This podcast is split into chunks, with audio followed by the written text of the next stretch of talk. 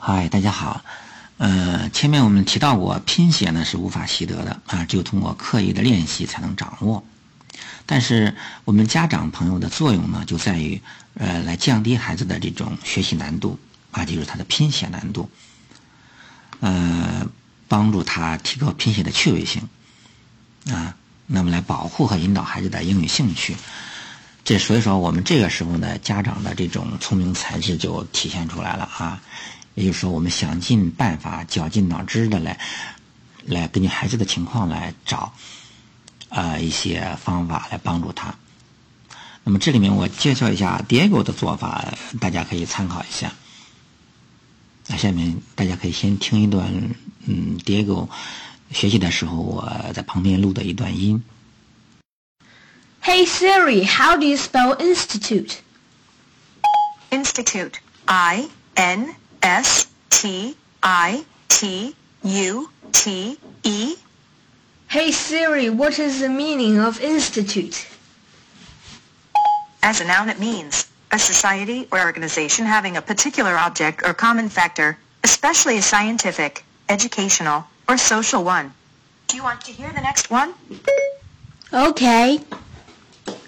As a noun, it means a commentary, treatise, or summary of principles, especially concerning law. Want to hear the next one? No. 好，大家可能听出来了，刚才 Diego 在使用 Siri。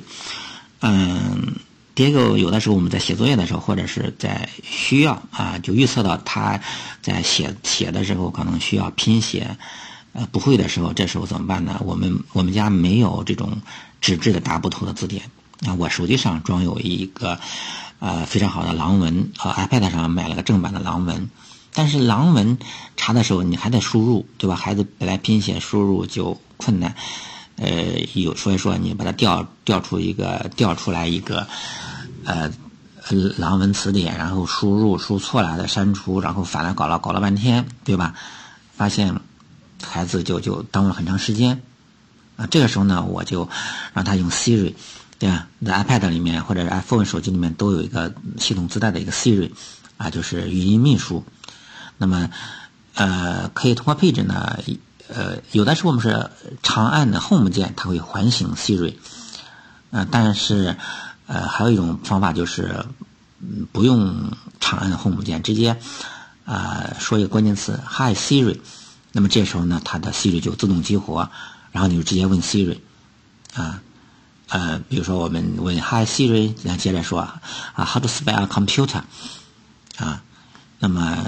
这时候，这个 Siri 就就就可以充当这个查单词的啊，可以是做很多工作，这速度就就就提高了啊。但这里面有一点，我我我提醒家长朋友，就是说，你要想使用 Siri，就是你的孩子的这个发音一定要要地道一些啊，就是你前面我还是说你前面的听音你要很长的一个。一个很长时间的输入，对吧？孩子的输出呢，也也也正常，啊。如果我们自己操着中式英语和 C 语说了半天，啊，说说了半天，C 语说啊，Sorry，I don't understand，这就很尴尬了，对吧？就是你说了半天，C 语听不懂，啊，比如说你的口音太太差啊，或者说你这个连贯性啊、流利度啊就差太远了，啊。就目前技术发展到现在，Siri 的。这个识别率还是很高的，就正常的说或聊天，这 Siri 都可以应答。嗯，当然有的家长朋友还是坚持认为说查字典的最好的方法是啊，就是这种这种提高拼写啊。我就是说这种查的慢啊，你要查电子典，你用笔记本放在旁边，你的键盘输入还是个问题，对吧？所以说，嗯，那就那就。通过语音，对吧？语音是最自然的啊，所以说也符合我们孩子的这种从听说读写，对吧？按照这样的一个一个顺序啊。有的家长朋友说，我干嘛要查那么快啊？我就要慢慢查，对吧？可以举一反三呢，对吧？这个呃，这种观点我其实我也认可的，但是这里面有一个矛盾，就是说我们这里面有一个就是平衡的问题，就是说我。中断阅读去做一件事情，中断写去做一件事情，就离开座位去做另外一件事情，这本身呢都会是孩子啊做事磨蹭、写作业慢啊做事磨磨蹭蹭的一个主要的原因。所以说，我们希望呢，就是从孩子习惯的角度来说，我们就说孩子坐在这儿了，我们就不要让他去做这件事、做那件事情，然后让他一会儿一就是混乱了啊，就是效率就变得低下了。嗯，很多家长朋友，如果你观察孩子写作业啊，你就发现这个现象，比如他写错了一个字，啊，他就去翻书包，哎，来找涂改带或者涂改液，啊，翻来翻去呢，哎，发现了一个小玩具，啊，或者是就不是玩具的一个小小东西，他就玩开了，他就忘忘了要来干什么了，啊，所以说很多有家呃有经验的这种家长或者班主任。在孩子上课、学习、做作业之前，都要求啊孩子喝水、上厕所，准备好所有的学习用品，啊，原则上不允许离开板凳。啊，为什么这么死板的规定呢？其实也是为了说啊，孩子啊，他容易分心啊。那么这样的事情呢，就是让他没有借口，专心的做一件事情，写作业。那说到查单词呢，很多朋友呢。还会提到了一种观点，就是说我要不要把词典当中的所有的意思都给记一下？比如一个单词 fish，它好多意思，那我需要不需要都记下来？啊，这有很大的争议啊。有的朋友很认为说，我举一反三呀，我的单词的变形啊，word family 啦，搭配啦，多种含义啊，我都要记一记，这多好啊！啊，但是有的人认为说，我阅读期间我来查。这个单词就查当前语境下的意思，其他的一概不管啊！当然这是两个极端啊。嗯，其实我们查单词这件小事儿啊，我们有的家长说我爱怎么查就怎么查，你管得着吗？对吧？我的意思是说，要根据你的情况，对吧？嗯，TED 上有一个讲座，它是讲的是如何来来来来呃。提高你的学习效效率或者你的工作的这个水平。那么他提到说，一个人的学习呢分为两个区域，一个是 performance 和一个 learn 两个区域，一个就是执行区，一个是学习区。比如说，说一个医生，他白天给病人看病的时候，他就是在 performance 执行区。那么他的执行区的就是要最高的水平、最快的速度检查最多的病人啊。所以说，你一个医生，你在给病人你看病的时候，你说你你等着，你等着啊，我我去查查书，这肯定不行，对吧？那么晚上呢，医生呢就说没有病人的时候，他根据白天的这个呃这个案例，他有什么疑问呢？他去举一反三，他去查资料，然后呢来提升自己的这种啊诊断和治疗水平。这是我觉得这是一个非常好的一个一个思路。说，如果孩子现在正在写作业，那我们现在写作业的第一要要义就是要快速的、有质量的完成作业，啊，对吧？这是 performance，就是执行区。就是在 performance 的时候，我们写作孩子在写作业的时候要快查单词，而且尽可能的少查，要模拟的一个一个考试或者是一个一个一个测验的一个过程，时间很重要，而在。Learn 区域啊，就如果现在说，哎，我们不是写作业了，现在我们是把作业拿回来，我们做一个呃提升，哎，这时候我们要慢慢查，多查，要推敲，要琢磨，要举一反三，要头脑风暴，对吧？这时候你陪着孩子天南海北的思考跑，是吧？查网络，查单词，随意啊。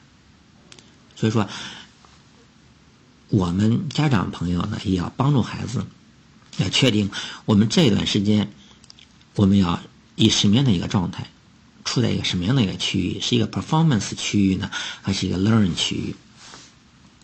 啊，嗯，说到这个工具对我们的这个呃孩子的这个拼写的辅导，啊，我之前呢实际上在找啊比较久了，在找外教口语之前啊，当时说说实话，为了外教也不好找，当然也。涉及到了一个经济费用的问题，那我还想尽可能给 Diego 找一些更多的练习口语的机会。我曾经下载过一个软件，在 Windows 系统下的，啊，它这个软件，它的它是一个语音的一个识别，它不仅仅是语音识别问题，它是个语音的一个一个控制软件，对吧？比如说 Windows 里面所有的操作啊，都可以用这个软件来启动。比如说我 Open Word，打开 Word，然后你开始输入，然后你删除啊，你可以插入、编辑、修改，这所有的操作都可以用这个说话语音的。这个东西来做，啊，当然从语音识别的角度来说，语音识别的速度呢是比打字速度是要它要快的。这个软件呢，呃，它叫 Dragon Naturally Speaking，啊，嗯，这是一个这个软件呢，大家网上一查就能够查到，它是在类似的产品当中，它有最高的语音识别率，呃，英文呢，它的识别率达到百分之九十九，啊，嗯。网上就可以查一下啊，查一下。那么它在法律和临床啊医学记录方面占据了很大的市场。